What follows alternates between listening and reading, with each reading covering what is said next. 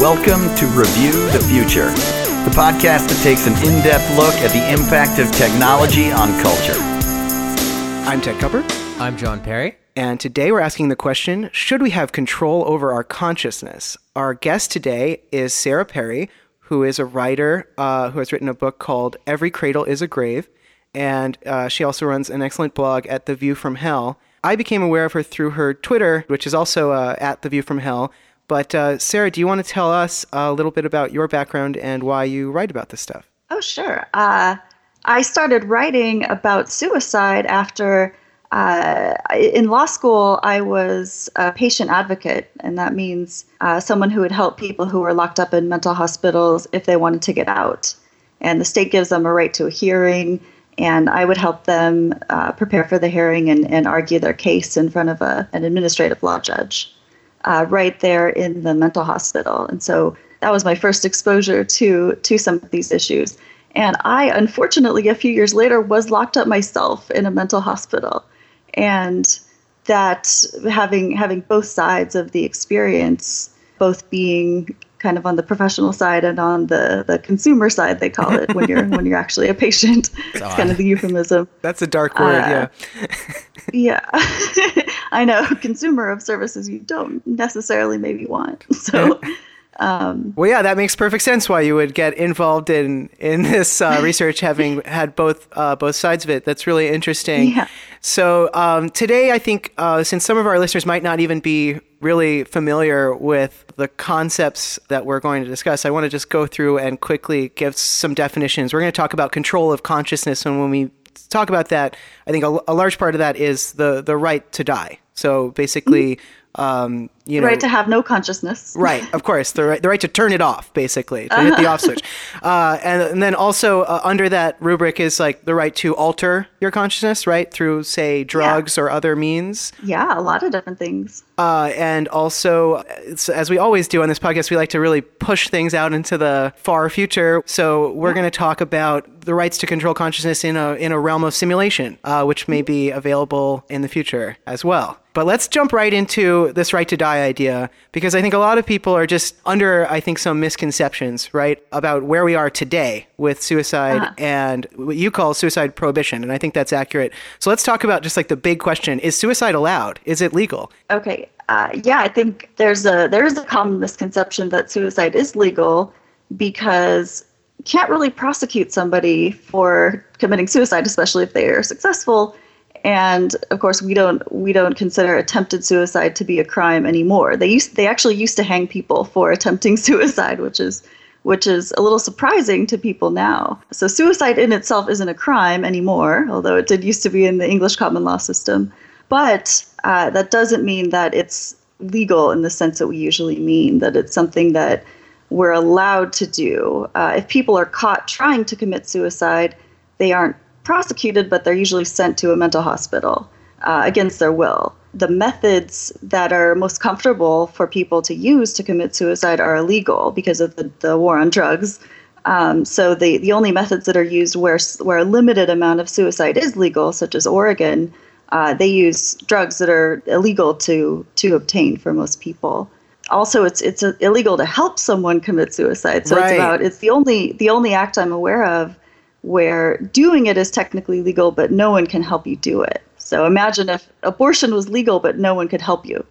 Well, and then a couple of other interesting points, like the fact that this prohibition is enforced not by the law enforcement community, but by the medical community, right? So exactly. it's, it's illegal in the sense that you kind of go to jail, but that jail looks more like a mental ward, right? Exactly. Uh, and kind of kind of changing what the role, what we think of a doctor as someone who's helping us and that they're uh, providing a service that, that we want for us to get better, and instead kind of turning them into police, which is, it's uncomfortable for me to think of a doctor that way. You mentioned that the, the best ways to commit suicide aren't always legal. What are the means that people use, and what are the ones that would be preferable to others, and which ones are illegal? So the, the most effective, as I mentioned, the one that is uh, is used by states and countries that allow assisted suicide are always either barbiturates or or the uh, synthetic opiates like fentanyl, uh, where someone can consume a relatively small amount, either injected or or swallowed, and it, it's not going to cause them a lot of pain. they're not going to potentially survive the the attempt and be brain damaged or something. So those are the, it's weird to talk about something that's going to kill you as being safe, but a relatively safe method uh, that's not going to cause unwanted effects. To clarify, it's relatively painless and relatively effective, right? That's what we're basically yes. saying about it? Right. Okay. Exactly. Got it. And most of the means other than drug overdose that are available are pretty really unpleasant. There are things like uh, like hanging oneself. That's a fairly common method. Things like, like cutting arteries, uh, really violent methods, shooting oneself. Those are situations where it's legal to obtain the means for it, but they're very unpleasant methods that um, we wouldn't want people we love to have to go through those things. Uh, you know, we don't want them to die, perhaps, but we certainly don't want them to to have to do those kinds of things. People talk about, well, there's lots of tall buildings you can jump off of. I don't know how. I suppose they're they're that is fairly effective. They're actually it's it's scary how not effective that is. There's one study about a a very tall bridge. I think it was sixty meters tall that had a a three percent survival rate of people jumping off of it. So even the really dangerous things that uh, really violent methods still don't work all the time. Um, Gunshot to the head has less than eighty percent effectiveness, so more than twenty percent of people who shoot themselves in the head end up surviving. Not to mention those of us which are living around these people in the city, say where they might be jumping off buildings, would probably Indeed. prefer not Indeed. to live in such an environment where, yeah. it, where it's like yeah, the, right, the yeah. effects the, the effects of the suicide prohibition are not only on people who want to die, but people around them, um, sure. situations where people...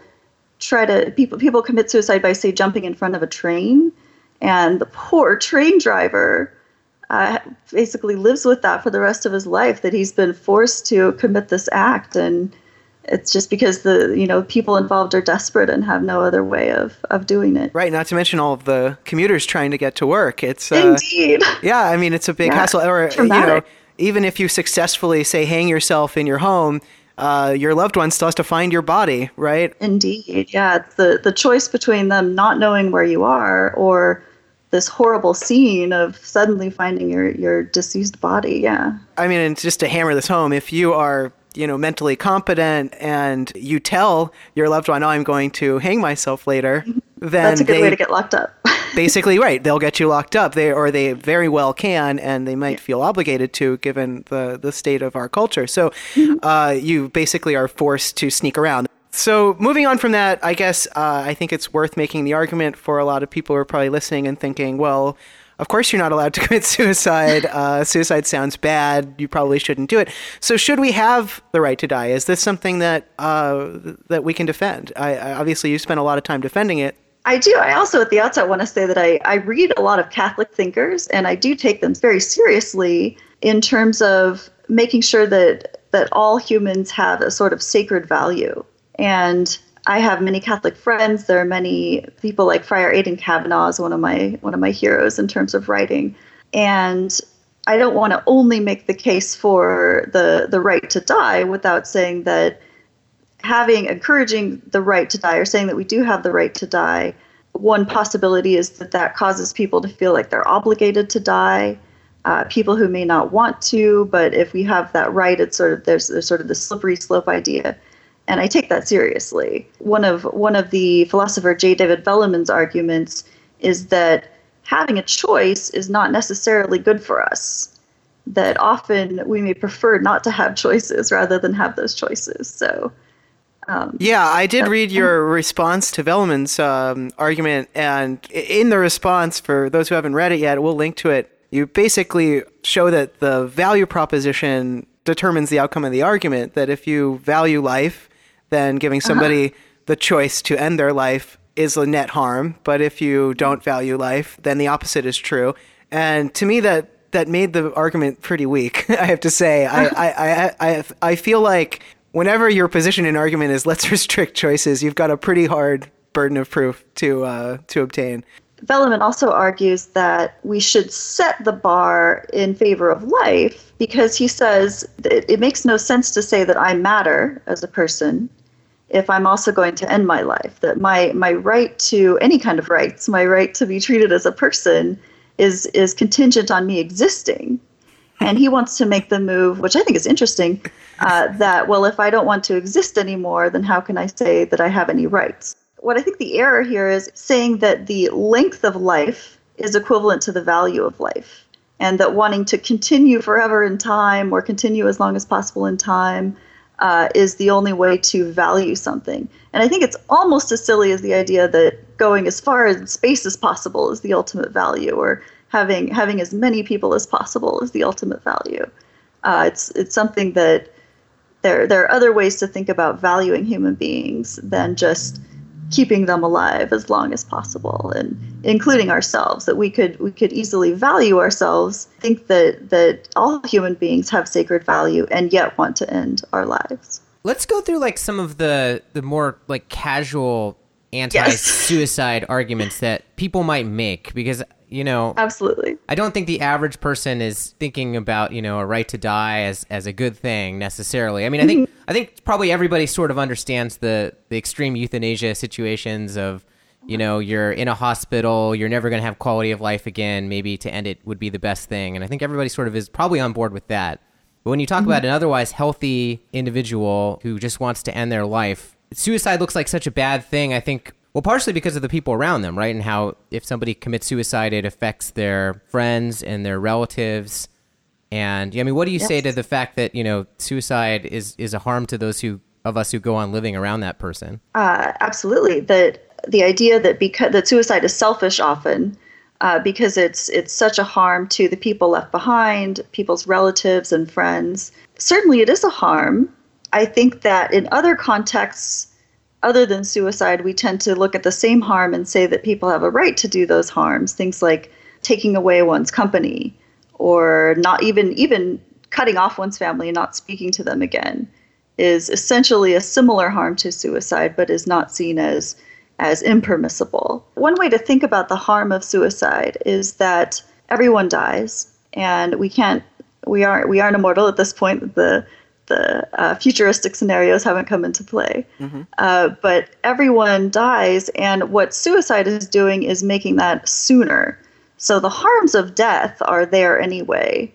Uh, suicide is a way of moving that up in time. And so if you if you want to be kind of mathematical about it, it's it's taking away a number of years, probably, of company of the person, of knowing they're alive, even of of potentially their support. So that that is a harm, but it's similar to harms that we'd ordinarily think are okay. Like, we generally think people have the right to uh, leave a relationship, to move across the country, or even to just not have contact with someone anymore.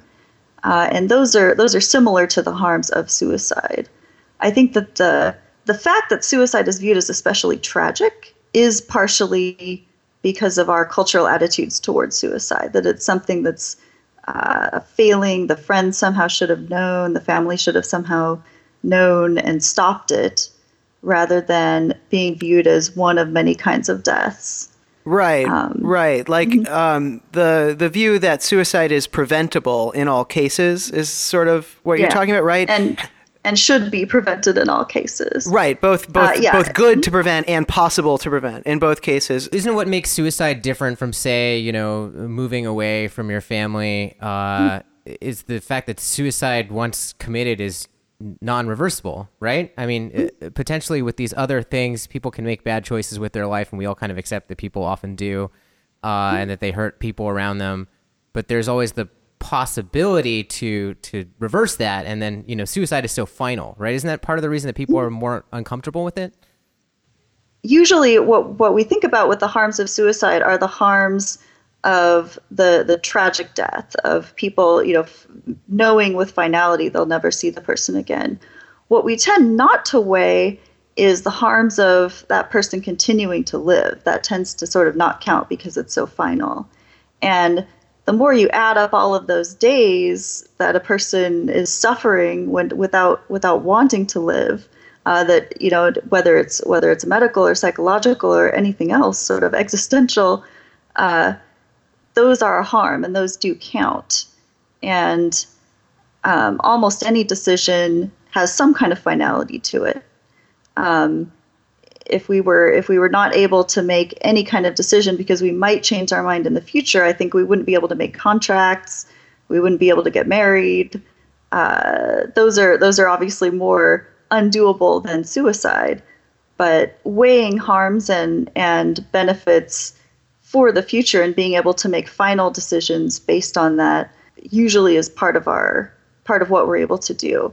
Uh, that's interesting, and it brings up to me another uh, thing that I read in your writing, which is this idea of, is life a gift or a burden, right? Uh, we have culturally an idea that life is a gift to be cherished, and certainly I uh, regard my own personal life as um, as a gift, uh, but I think it is totally reasonable and understandable that that's not everyone's perspective. And if life is a gift, then I think it follows that we'd want to really aggressively intervene to make sure people take as much of that gift as they are going to get. Um, but if it's not, then all of a sudden it starts to feel like something else, right? The idea that life is a gift is almost sort of a sacred idea, and I don't mean that pejoratively. I mean, it's it's something that's probably very adaptive and healthy for us to believe, and it's believing that, especially being grateful for other people's lives and encouraging them to be to have that attitude, um, is is kind of it seems kind of kind and humane. That of course we want you around, um, we want you in the future. And I and people frequently come to me and, and talk to me about suicide when they when they are suicidal, and I myself find find myself expressing the same sentiments that I will affirm that they have a right to to commit suicide, but usually, you know, I hope they don't. And I think that's separate from the moral calculus to some degree. What what we hope for socially, uh, what we believe in a sort of sacred way, is different from the cold analysis of of whether it's morally right or wrong. And even though someone is still valuable in the sense of we still care about them and want the best for them, Uh, they may be experiencing a lot more suffering than they're than they're getting out of life than is worth it. Often people think about suicide being selfish as if the suicide has an obligation to their their family, their community, but we don't talk too much about the obligation that the the community might have to that person and that they might be failing that. And I think physical pain is a big problem, but emotional pain might be even worse, and the, the pain of, of a lack of social belonging is often what's associated with suicide rather than physical pain or some other kind of pain. Uh, and so I take that seriously. I take uh, that kind of pain very seriously. And living through that kind of pain, living through uh, emotional suffering as well as physical pain, uh, can in some cases be not worth it. And it may be the case that the, the sort of expected value is not worth uh, the expected cost in suffering. Uh, and I trust individual people more than the society at large to make that determination. I, I think some people probably have in their mind uh, one possible narrative, which is, you know, suppose a person who otherwise is maybe not a, a depressed person whose mental health is generally pretty good, whose mood is generally pretty high. That person then encounters, you know, let's say, this is sort of a contrivance I'm, I'm giving, but I think this is maybe the model people have.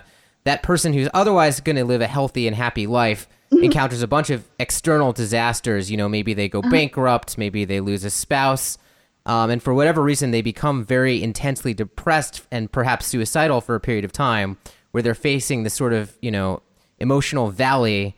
And maybe on the other side of that valley, there's this, you know, happiness plateau that they could get to if they could just write it out. And I feel like that's this type of situation I think people have in mind when they're like, well, the state at that point could intervene, or friends and family could intervene and, yeah. you know, help this person to get through this valley. Because on the other side is this, you know, paradise if they can just, you know, find the resolve from society at large to get through it. I mean, what do you say to that? Is that just, are people wrong to have that narrative? I think, I think it's reasonable evolutionarily that we might react that way, that uh, when terrible things happen, we may sort of become self-destructive in order to get other people's help, to get them to get us through this hard time. Um, so it, it makes sense as, as as a signal that people are kind of sending off. Um, and that their desire to die may not be something that's going to be there forever. Um, so people people in that state may not have uh, the best judgment. They may not uh, really understand that things will get better. They may be just self-destructive for for ways that they for reasons they can't control. Uh, but I think that the suicide prohibition is not the way to deal with that.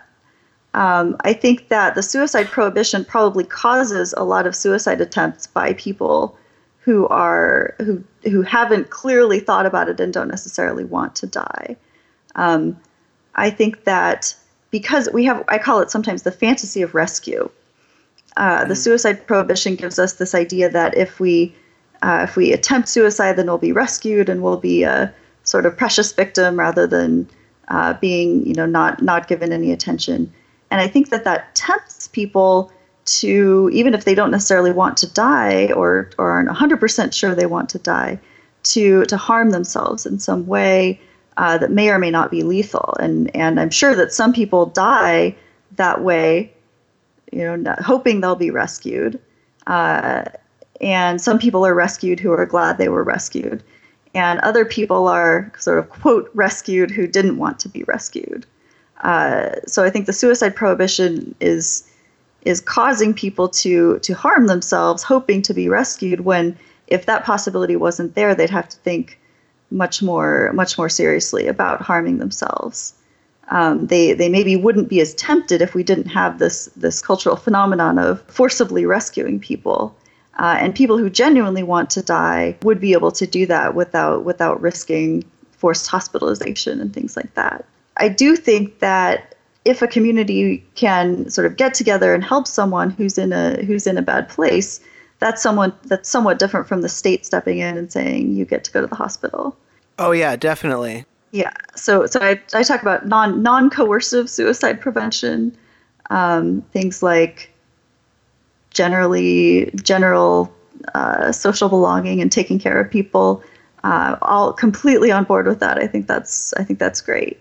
Uh, but coercive suicide prevention, I think, actually probably causes some number of suicides uh, and and prevents the wrong suicides, in addition to possibly preventing some suicides that uh, that wouldn't otherwise occur. Right, I can um, see that. Mm-hmm. Like if there were sort of ethical suicide parlors, a la yeah. the uh, uh, Welcome to the Monkey House. Um, yeah, then it wouldn't then, be a strong signal to sort of make a suicidal gesture. So. Right. If I were a depressed person who was hoping for help, I probably would not go to one of those places because I'd know yeah. with reasonable certainty that I would actually die. Exactly. Um, and it wouldn't be people, like... People would just have to yeah. take it much more seriously. Exactly. You couldn't make a dramatic statement by just going to the suicide clinic and signing some papers and yeah. getting handle, handed your, like, barbiturates or whatever. Yeah, it wouldn't, yeah, yeah. exactly. So, and, and of course, you know, what else will people do? Uh, will they... Maybe people will continue to uh, to harm themselves. I don't necessarily think it would it would stop suicidal signaling in general, especially if it's something that's sort of... Uh, a, a evolved characteristic of ways that we deal with with suffering and failed belonging. But I think treating people like adults, if they are adults, and and dealing with things seriously and, and rationally is better than kind of imagining suicide is always the product of mental illness and and always trying to stop it. That that that is is not necessarily as heroic as the the rescue narrative would would like us to think. Right, right. So that, I think, brings us into the next thing I want to talk about pretty well, which is where are we these days with this issue? Because this is something, like, as you mentioned, there are some states like Oregon and there are some countries outside the United States where there are some limited rights uh, to physician-assisted suicide or other kinds of things that do allow some people in certain circumstances um, to, to to avail themselves of this option. And, and um, can we just like sort of summarize to the best that you know what what's um, what's going on these days? Where are we at? Well, for in, in the United States, as, as you said, there are a few states that allow uh, physician-assisted suicide for people who have certain kinds of terminal illnesses as certified by a doctor, um, not available to people in general, not available to people who don't have the, the particular kind of of illness that the that their statute wants to see, uh, and um, and not available to residents of most states. Mm-hmm. To the extent that suicide is legal anywhere, it's generally medicalized, treated as as uh, there there has to be a sort of medical diagnosis before right. before it's allowed. So, and, so how much of that do you think is um, that medicalization is just, you know, getting around the crappy government system? And uh, I mean, you know, you could say the same thing about a lot of recreational drug use, for example. We'll yeah. get into altered states in a minute, but um, oh, everybody knows that, you know, to the extent that recreational drugs have been legalized in America, they're almost entirely um, medicalized as well. And yes. uh, to some extent, that's just, I think, a workaround of the political system to give people access to something without, you know, a politician having to go back on a campaign promise or that sort of thing. Uh, yeah. But to some extent, it also re- reflects, you know, a, a view that um, that there's a proper time and place to be using these things. Um, in your in your opinion, I mean, I, I don't know the answer to this, so I'm just curious what you think. Is, is that the same thing here? Are we seeing suicide, uh, assisted suicide get um, medicalized because that's the way it can get done, or are we seeing it because of uh, because that's, you know, that's what we really think, it, uh, that it should be only available, say, to someone with a, a horrific terminal? I think uh, I think disease. both. I think um, the if if you look at opinion polls. Uh, suicide, America, a vast majority of Americans still believe that suicide in general is immoral. Um, it's only the, the small exception of, uh, of terminally ill people who uh, who are still still competent but want to die that there's any support for allowing allowing them to have the right to die. So yes, it's it's a way of of sort of allowing a an exception to the general rule, uh, sort of compassionate exception for the people we can most understand who would want to have that right. But I think most people can, most people can at least empathize that if they were very seriously ill, terminally ill, losing their uh, their ability to control their bodily functions and, and in extreme pain, they would want the right to die. Um, but sure. I, I don't think that empathy usually extends or, or is likely to extend in, in the future to uh, to anybody. Right. Um, And I think that's the that's sort of the sacredness thing I was talking about, that it's a it's not necessarily a rational moral framework, but it's a it's a real moral framework that uh, that life is, is sort of sacred, and that suicide is a is a violation of the sanctity of life. I think that's the that's the normal view of things.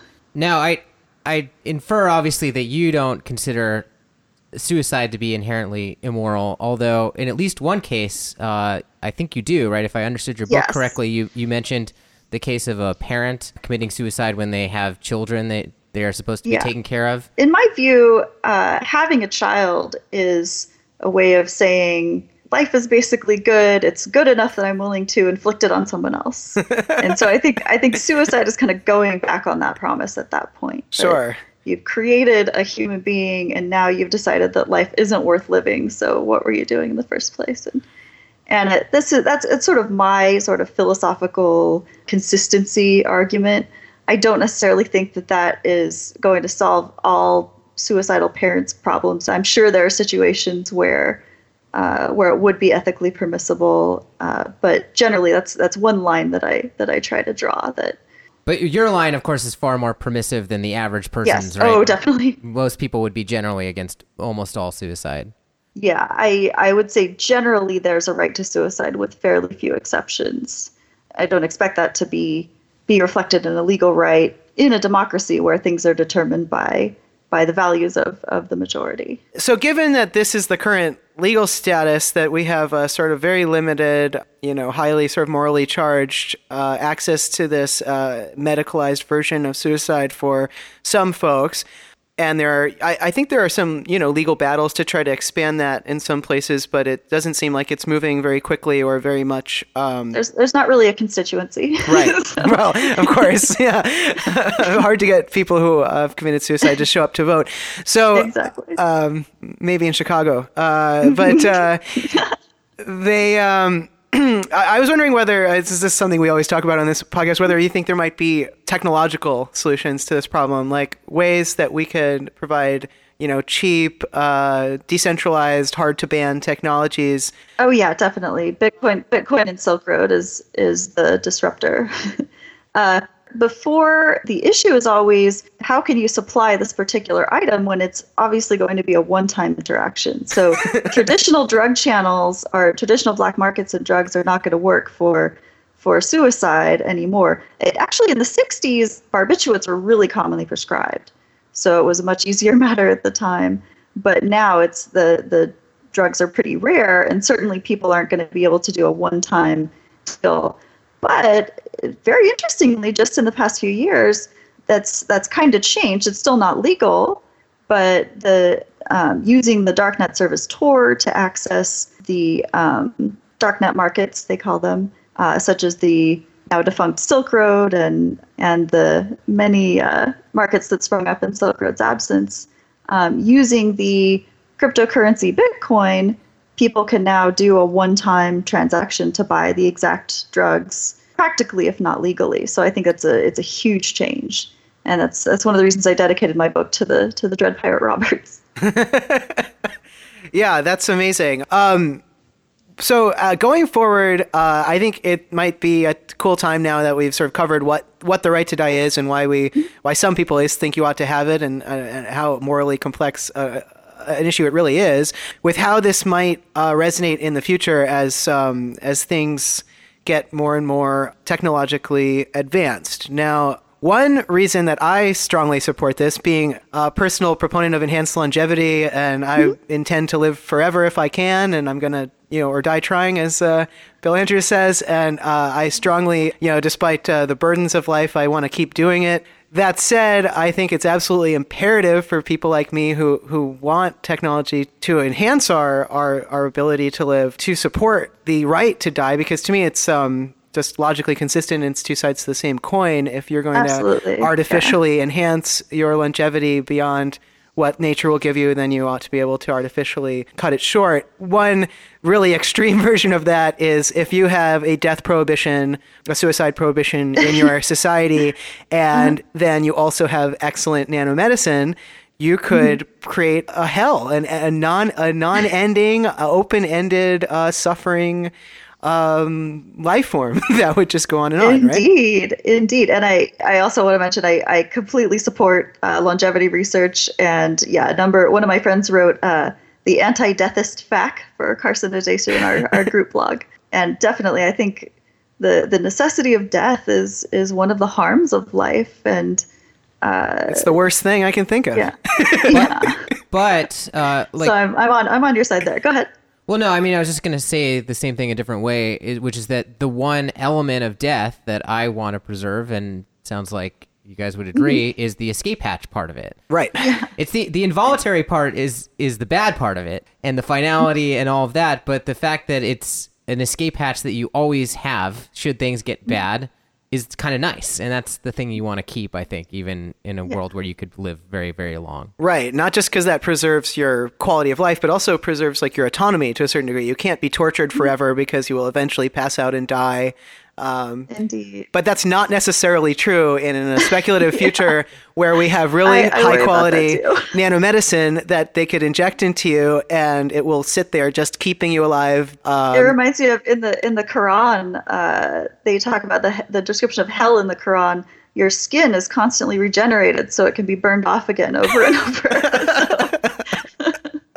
And I, I don't think this is a this is an argument. So I'm about to make an argument. I don't think this is an argument Uh, against longevity research. But I think it's important to be aware that we, we do have life extension technology now. Sure. And it is sometimes forced on people without their consent. So things like vaccines, I'm pro-vaccine totally. I think it's I think uh, infectious disease is one of the worst parts of being human that we have made huge strides against. But vaccines are uh, are life extension technology, and certainly babies don't consent to that. So uh, it's an interesting an interesting thing to think about. Um, More importantly, end-of-life care uh, is often imposed on people who are not uh, mentally competent con- to consent to it. Things like feeding tubes and uh, respirators may be given to people who don't necessarily want it, or where it's difficult to tell if they want it or not. And so I think it's reasonable to be to, to think there's precedent for uh, life extension technology being sort of forced on people and and our, our vision of, of hell worlds is, is maybe a little more realistic. Oh, absolutely. You know, the only silver lining on our current situation is that none of those technologies are terribly effective. So, uh, you know, yes, they can yeah, prolong suffering, but only for, say, twenty years, you know, yeah. the best case scenario. You know, they can't do it indefinitely for hundreds or thousands of years. Right. Indeed. Yeah, I think part of the... Um, The reality of enhanced longevity is that we're going to be experimenting with this for some time, and there's going to be experiments that yeah. don't work. And we're yeah. going to have bad side effects or bad effects of certain mm-hmm. treatments.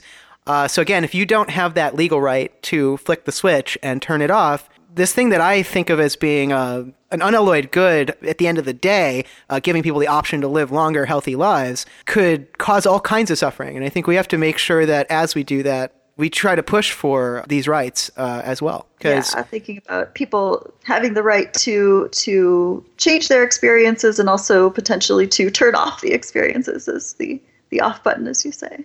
Right, right. And it's the choice at the end of the day that matters, isn't it? I mean, to me, uh, the reason I think people should have the ability to do radical longevity enhancement or cognitive enhancement is the same reason that I think they should be able to do self-deletion or self-retardation if they want. If you want to make yourself stupider... Yeah. Uh, I, uh, I yeah. don't... Per- there's a particular lobotomy I can imagine having, the dorsolateral prefrontal cortex. Okay, so I want to talk about one more thing before we move on from Right to Die, which is um, how does this argument change, or does it change at all? Um, because I'm not sure that I even have a position on this.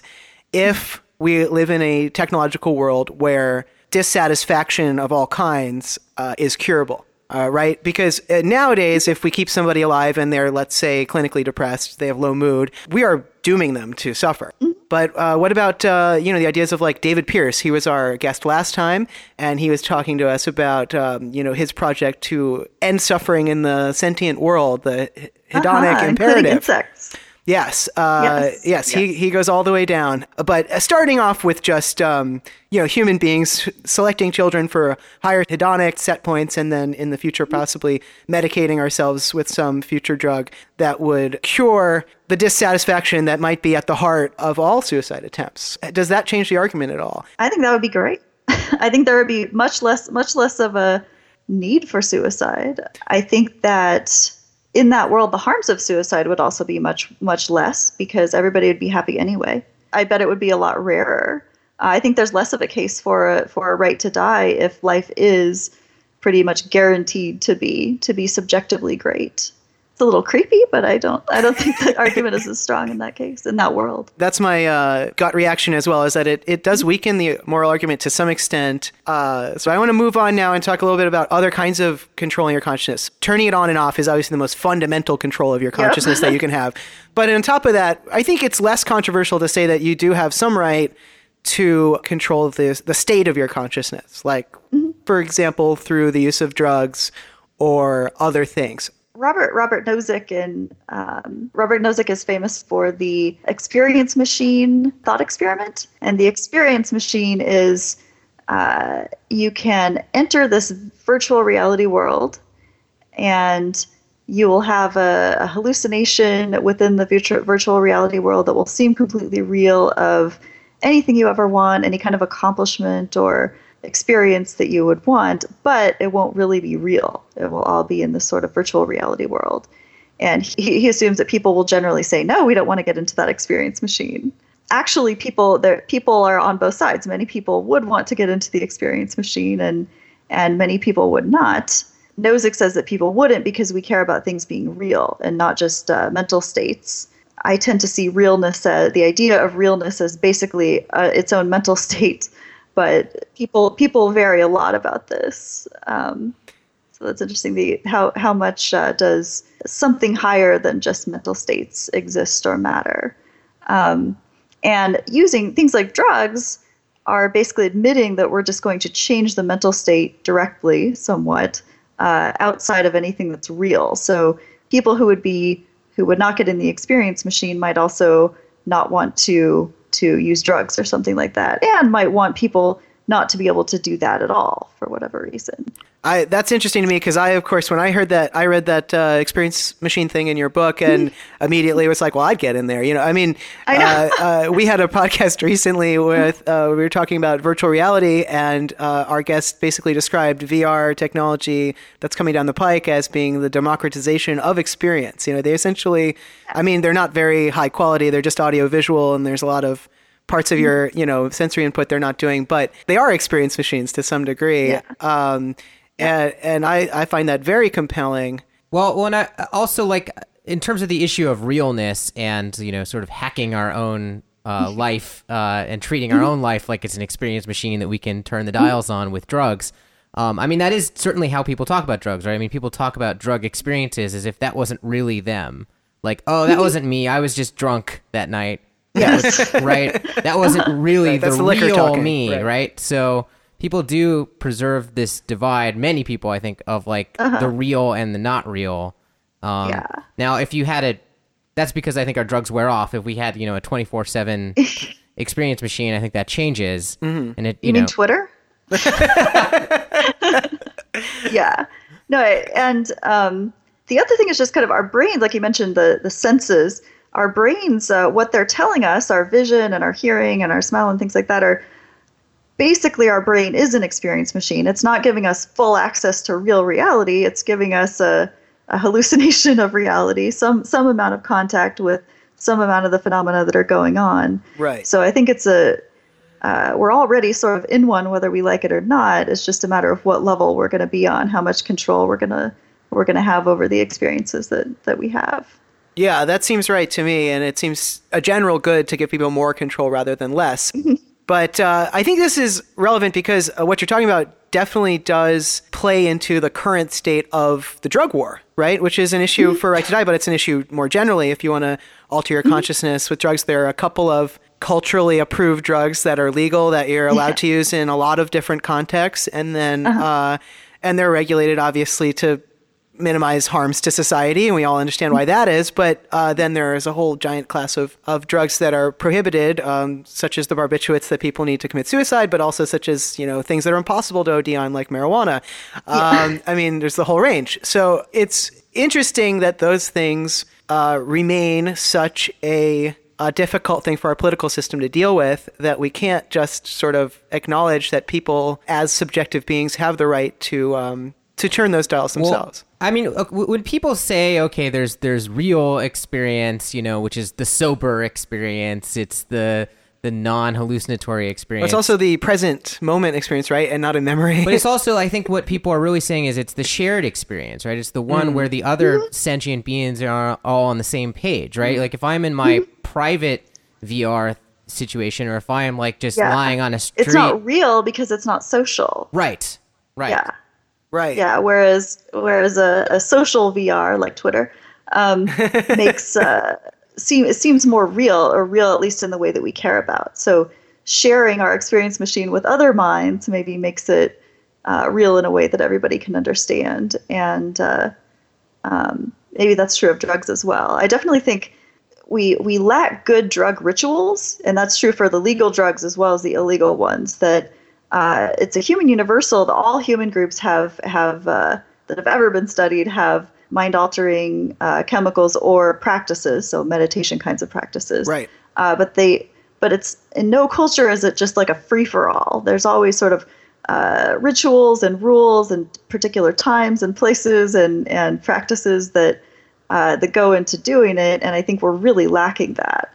So that's it's one of the things that that I hope for is is as Uh, marijuana certainly is becoming uh, becoming more legal, at least becoming legal in some states mm-hmm. and, and legal medically. Uh, as that uh, as we have more of that in our society, I'd like to see uh, better social ways of using that, um, better social rituals for drug use that are uh, that are happy and fulfilling and uh, not dangerous or or sad.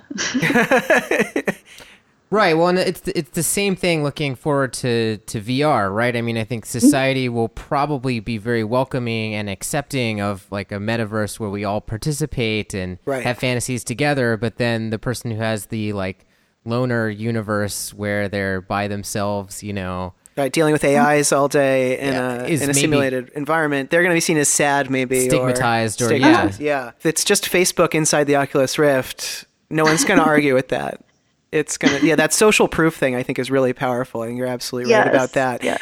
And um, uh, may I quickly mention, I know that it's not just um, ritual practices or meditation or drugs that can alter your states. There's all kinds of things. Um, food oh, can yeah. alter your state. Yeah. Risk, like gambling, obviously, is a major yeah. way to alter your state. Love, exercise. Sure, emotions. uh, yeah, uh, but anyway, we don't think too much about trying to prevent people from falling in love or or running yeah. so far that they uh, hallucinate. So it's interesting that some categories of state altering are prohibited whilst others are not. I want to move on to the, the last uh, section, which is like, let's talk about simulation. Let's talk about if um, if we accept the arguments that we've been making, that people do have a right to affect their consciousness in a world where, that's either like the V R world that's coming soon uh, or like the far future uh, sort of, you know, nano-enabled metaverse that we can all jack into that's sort of, uh, you know, in people's uh, imagination of something that might be coming. Yeah, I often, one one issue, this is kind of tangentially related, is that I think about with this is the ethics of simulating intelligent beings ourselves, yes. of mm-hmm. the ones that we might create. And yes. uh, Greg Egan talks about this briefly in Incandescence, that the they the post-humans sort of agree you're, you're not supposed to simulate uh, sentient beings at too too close of a grain. So that that's, that's sort of ethically questionable to do. Right. Um, and yeah, I've, I've thought about this. If if our... If our universe is a simulation, what does that say about the ethics of the people who created it? And if we're going to create create simulations within us, uh, within our world, uh, what do those look like, and, and what kinds of lives are, are okay to create? Yeah, one thing is the ethics of specifically making copies of yourself, mm-hmm. right? Uh, uh, who has the moral authority to, first off, make a copy, uh, like just assuming that it's possible to do that. Do you have the moral authority to do that? And then do you have the moral authority to decide when that copy dies? Does it, once it starts existing, take on that moral authority? Yeah, the and which is kind of kind of seems analogous to the relationship of parents and children. Uh, creating a, a new life form that has its own consciousness but's made from the same stuff as you, so... I think I think similar similar intuitions might apply, although there there are obviously differences. Uh, mm-hmm. th- I feel like this might be the point uh, in maybe it's a little late for this, but a po- the point in the control over our consciousness episode when we might. Well, I'll throw it to you actually, Sarah. Like, what okay. do you have like a personal theory of consciousness? There's not a lot of agreement on what consciousness is or mm-hmm. where it comes from, um, or even like I think how to define it. And so, I mean, we all. Understand our own consciousness and what that means, and so I think it's easy to fall back on the idea, well, of course you should control that, but when we start talking about policies and rights that affect other people's consciousness, like yeah. like what is consciousness to you? Well, that's that's exactly what I think is most important about consciousness, that what makes human consciousness special uh, is our self-awareness from the perspective of others. I think that Uh, many other animals share share awareness and, and even to some degree self-awareness. Humans are probably the only ones who imagine themselves from the perspectives of, of other beings, who uh, sort of simulate other people in their own mind. Like, I imagine what you're thinking about me. Uh, and that's that's what I think the special kind of human consciousness is. Uh, Philippe Rochat, in his book Others in Mind, uh, talks about this from a developmental perspective of how we... Uh, how we come to be human, and that's partially we're we're caused to be human by other people uh, kind of thinking about us and talking about us and forcing us to think about ourselves from from their perspective. And so consciousness is, from from the very base, this kind of group shared thing. And uh, a lot of a lot of the things that, that we've talked about are pretty uh, seem kind of the, the individual liberty idea, uh, but. I think that's it's it's too simplistic, kind of, because humans, the, the, the proper group of humans to think about is not an individual human. I think humans exist as a group uh, before they existed, or in a more important way than they exist individually. Uh, there's no there's not really any lone humans walking around. Uh, even uh, the the hermit is a, is a social role and exists in reference to some kind of social group. So uh, when we're thinking about consciousness. Uh, we have to be thinking about multiple people at a time rather than just one person. And so while, while most of my my ethical intuitions come from a pretty libertarian perspective, um, I do think that's it's too reductionist, that what people are is is uh, primarily a group and only then individuals within the group. So that's sort of a, a social theory of consciousness, and mm-hmm. at least yes. for humans, that the consciousness that we care about only arises yes. in groups. That's interesting. I hadn't yeah. actually... And what, what you were talking about earlier uh, about what, what makes a simulation real is if there's multiple people in it, or sorry, what makes a, a mm-hmm. virtual reality world real would be if there's real people in it that we're interacting with, what makes it social. And I think that's very deeply true. Right. And that would imply something about when we might consider like a simulated person uh, to be mm-hmm. conscious and deserving of rights would have something to do with how they're interacting with us and how ah, yes. we're modeling them and they're modeling us. And mm-hmm. it, it's a tricky question because, I mean, there's like, I, I think, you know, I'm not sure I totally agree in the sense that like I, I imagine a person born in total isolation might still have some of the qualitative experience that we consider to be conscious, um, mm-hmm. but since we don't, yeah, really I'm not have... necessarily using that as an exclusion for it to that uh, nothing that doesn't have this type of consciousness should have rights. Um, certainly not, but yeah, it's that's that's what I think is special about human consciousness.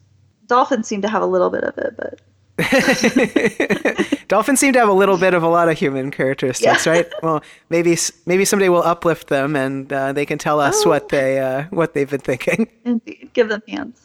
If they if they develop opposable thumbs, though, we're all in trouble, right? Then the yeah. we're gonna go watch out. I would love to see a dolphin speak at the U N. Yes, a dolphin speaking at the U N would be a great yeah. great scene in like a sci-fi uh, story or something. Somebody steal that from us. So I want to throw a quote at you that I pulled from your book because it just it tickled me so much, uh, which is this idea of if human life were a video game, would anyone play it? Talk about that and how that relates to the simulation to you. There's a there's a game designer. I can't think of his name right now, but he.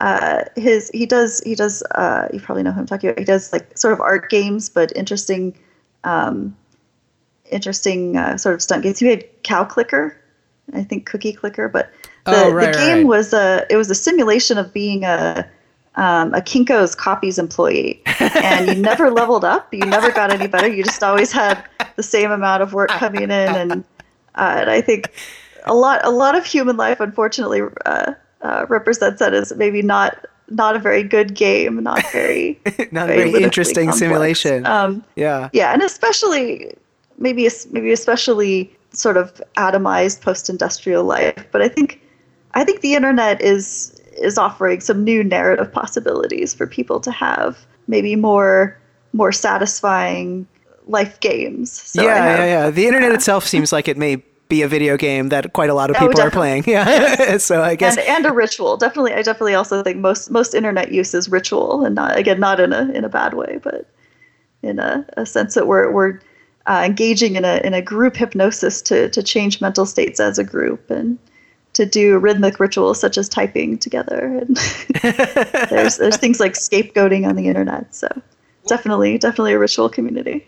The the quote, the if human life were a video game, would anyone play it, like really drives home for me, like, and I think you intended it to do this, like the issue of like, is life itself valuable? Because you can reframe that to be, if your human life yes. were a video game, would you choose to play it?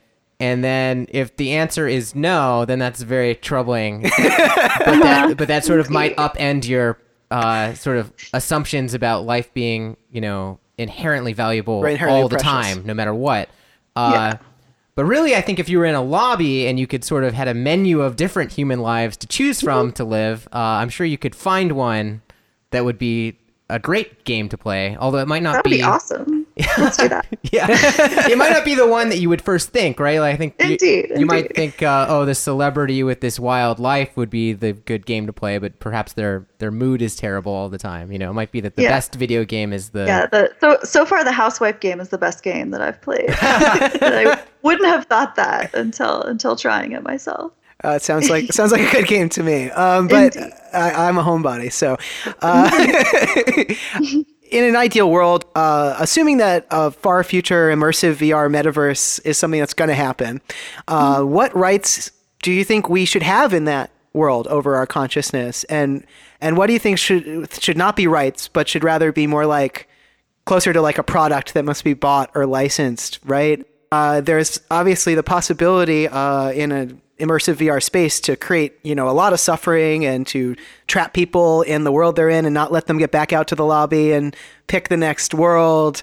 Uh, there's the possibility of doing all kinds of things that might be uh, frightening or creepy or terrible. There's also the possibility of, um, you know, limiting how much pain people can feel so that yeah. no one can I would, feel. I would want people to have the right to experience as much pain as they want. Uh, I think I would... I would even want people to be able to uh, put themselves into a simulation for a number of years and say, I, you know, I don't want to have the right to get out of it. Uh, but I, I think it comes down to uh, writing the contracts well. Of course, that's that's easier said than done. But the things like what can be experienced, uh, what they what they do want provided, what they don't want provided, I think that would kind of be up to the person. We might find that there's a lot of regularities that one kind of person mostly wants this particular package of things. Um, as you said, what, what should be provided versus what should, what maybe must be earned, that has to do with how how satisfying of a game it is, maybe. If if sort of everything is is easily obtainable, then with the with the human mind, at least, maybe it's not any fun. We have these we have the need to engage in certain behaviors and and overcome some kind of difficulty in order to to feel satisfied.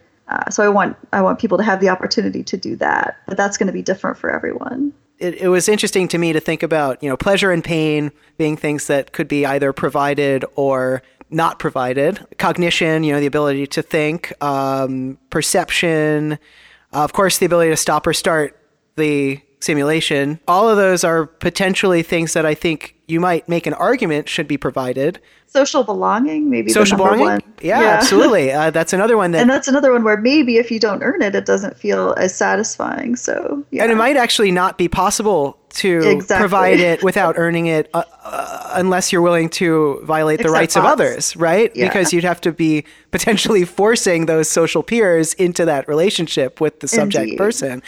I mean, this goes back to the issue of consciousness, right? Because if consciousness can be separated from the behavioral traits of a social being, if those, if it's possible right, to separate right, right. those things, then you can may, simulate it, which is right. very speculative. That may right. not. Uh-huh. Uh, then you could create, you know, A I friends for somebody that don't have the ethical implications of conscious beings that you yeah. then shouldn't be bossing around. Yeah. Um, but that's, I mean, we're into totally they're, crazy. They're territory. Already getting pretty good at that. Well, there's some there's some indication that it might be possible. We'll put it that way, yeah. right? Yeah, no, I and don't the, think the that's... four-legged kind, especially. Uh huh. That's Those true. Those are very satisfying. For... That's true. P- yeah, of course, pets uh, yeah. are going to be a lot easier to simulate than persons. Oh yeah, I didn't mean. Um, well, just in case anybody out there didn't catch the reference, that's why. I... Well, those are arguably like yeah. conscious, but they, I mean, certainly oh, in the case of sure. dogs, they they seem to enjoy just. Your they're presence. Our, they're, they're our partner species. They're not very demanding. Uh, yes. To... Well, it doesn't. You don't seem to have to uh, harm the dog in any significant way to get it to be your pet, and yeah. it does seem to provide that social belonging. Like it does seem to fulfill the the pack animal needs that we have in a way that works for people. So, uh, yeah, that's a great idea. That everybody should be provided with A I pets. That's I'm going to yeah. just go ahead and people, say that. People do seem to be afraid of the idea that that uh, A Is might get better than us at being our friends, and that people wouldn't really need each other anymore. And I think it's it's not scary to me because it seems like sort of an ideal situation where. You could totally have the choice and all your needs are met. That also feels yeah. like the same fears that we've gone through again and again, like in the early days of the internet. Uh, and I mean, as you know, very recently even, you know, you have a lot of these like opinion pieces and articles that come out that talk about how atomized we are and, you know, we're, you know, all on our phones and stuff. Mm-hmm. Like people... St- fretting about the fact that, you know, maybe everybody's retreating into a little yeah, private and bubble. Yeah, and nobody knows their neighbors, which is kind of sad. But, I but I mean, at the same time, it seems like totally not even true. It just seems like yeah. a, a fear that, re- reoccurring fear that we have. Right. I think yeah. this has more to do with what we value, that we fear that, than than necessarily that it's actually the case. It seems to me, anyway, uh, that the, you know, the the phone phenomenon, the computer phenomenon is connecting me with more people, yourself included, of course, um, than I would have ever been connected with uh, before that technology was available. Um, I, I, I definitely think that we're getting better, not worse in that regard. Uh, and I would personally be um, loath to live in a, say, pre-industrial society where oh, the definitely. nearest town was a day's ride away. Um, uh-huh. And uh, I, you know, only knew yeah. twenty people and, uh, you know. Yeah, I, I definitely feel the same way. I don't I don't want to, to have cholera and no Wi-Fi. But but at, at the same time, I'm, I'm sympathetic to wanting to preserve the best of the sort of pre-industrial world of things like singing together as a group, silly things like that, and, you know, doing doing little group rituals and uh, and being being together physically as well as as well as on the internet. So yeah, we have to be honest about our social needs. Right? Yes, we, yeah. can't, we can't just engineer them out. In fact, we have to design them in. I think. Well, yeah. yeah, yeah, absolutely. Max- maximizing fun. Yes, one hundred percent agreement there. Well, thank you very much for coming on the show, Sarah. I want to give you an opportunity now before we wrap to plug your book or anything else you want to plug, um, your websites or anything like that. Okay, well, my book is called Every Cradle is a Grave, Rethinking the Ethics of Birth and Suicide. And my seventeen-year-old friend made fun of the title because it's so serious and dark. Um Uh, it does sound a my, bit goth. I'm not going to lie, but I, I've read about a half of the book and I can say I really recommend it. It's it's real an interesting read and very well written. Oh, thank you. And my website is The View From Hell. I also, I'm doing a ongoing uh, residency at the blog Ribbon Farm, uh, Venkat Rao's blog called Ribbon Farm. So that's, uh, that's one project. And um, I, I have another group blog called Carcinization that's, that does pretty fun stuff about consciousness and stuff. I can recommend all of those uh, sources. I've I've looked through all of them, and uh, if you're on Twitter, I recommend you follow Sarah uh, at The View From Hell. She tweets good stuff, and um, thanks so much for being on the show. I hope we can uh, have you come back sometime and talk about some of the other things you work on. Thank you so much for having me. It's been very fun. So thanks for listening to our podcast with Sarah Perry. Just in case this wasn't clear, uh, although I share a last name with her, we are in no way related. Not per- that we know anyhow. Uh, Perry just happens to be a very common last name, as I find on the internet all too frequently. Um, but uh, we just want to remind our listeners that uh, we could use your support uh, in terms of iTunes and Stitcher reviews. Uh, if you like the podcast and you've been listening, uh, But also, uh, you know, please let us know what you think. You know, send us an email. Uh, it's feedback at review the future dot com. Yeah, or you can tweet at us at R T F underscore podcast. And specifically, I think we've been trying different things. Obviously, we have a ton of guests on now, uh, a lot of different types of guests. So if you like something that we're doing or don't like something that we're doing, give us that feedback, you know, because we're, we're experimenting and we want to keep making the show better. Yeah, that definitely helps us uh, keep the topic suggestions coming and things like that. We really appreciate it. Um, and thanks very much for listening. We'll see you in two weeks. To subscribe or leave a comment on this episode, please visit review the future dot com. You can also send emails to feedback at review the future dot com. Thanks for listening.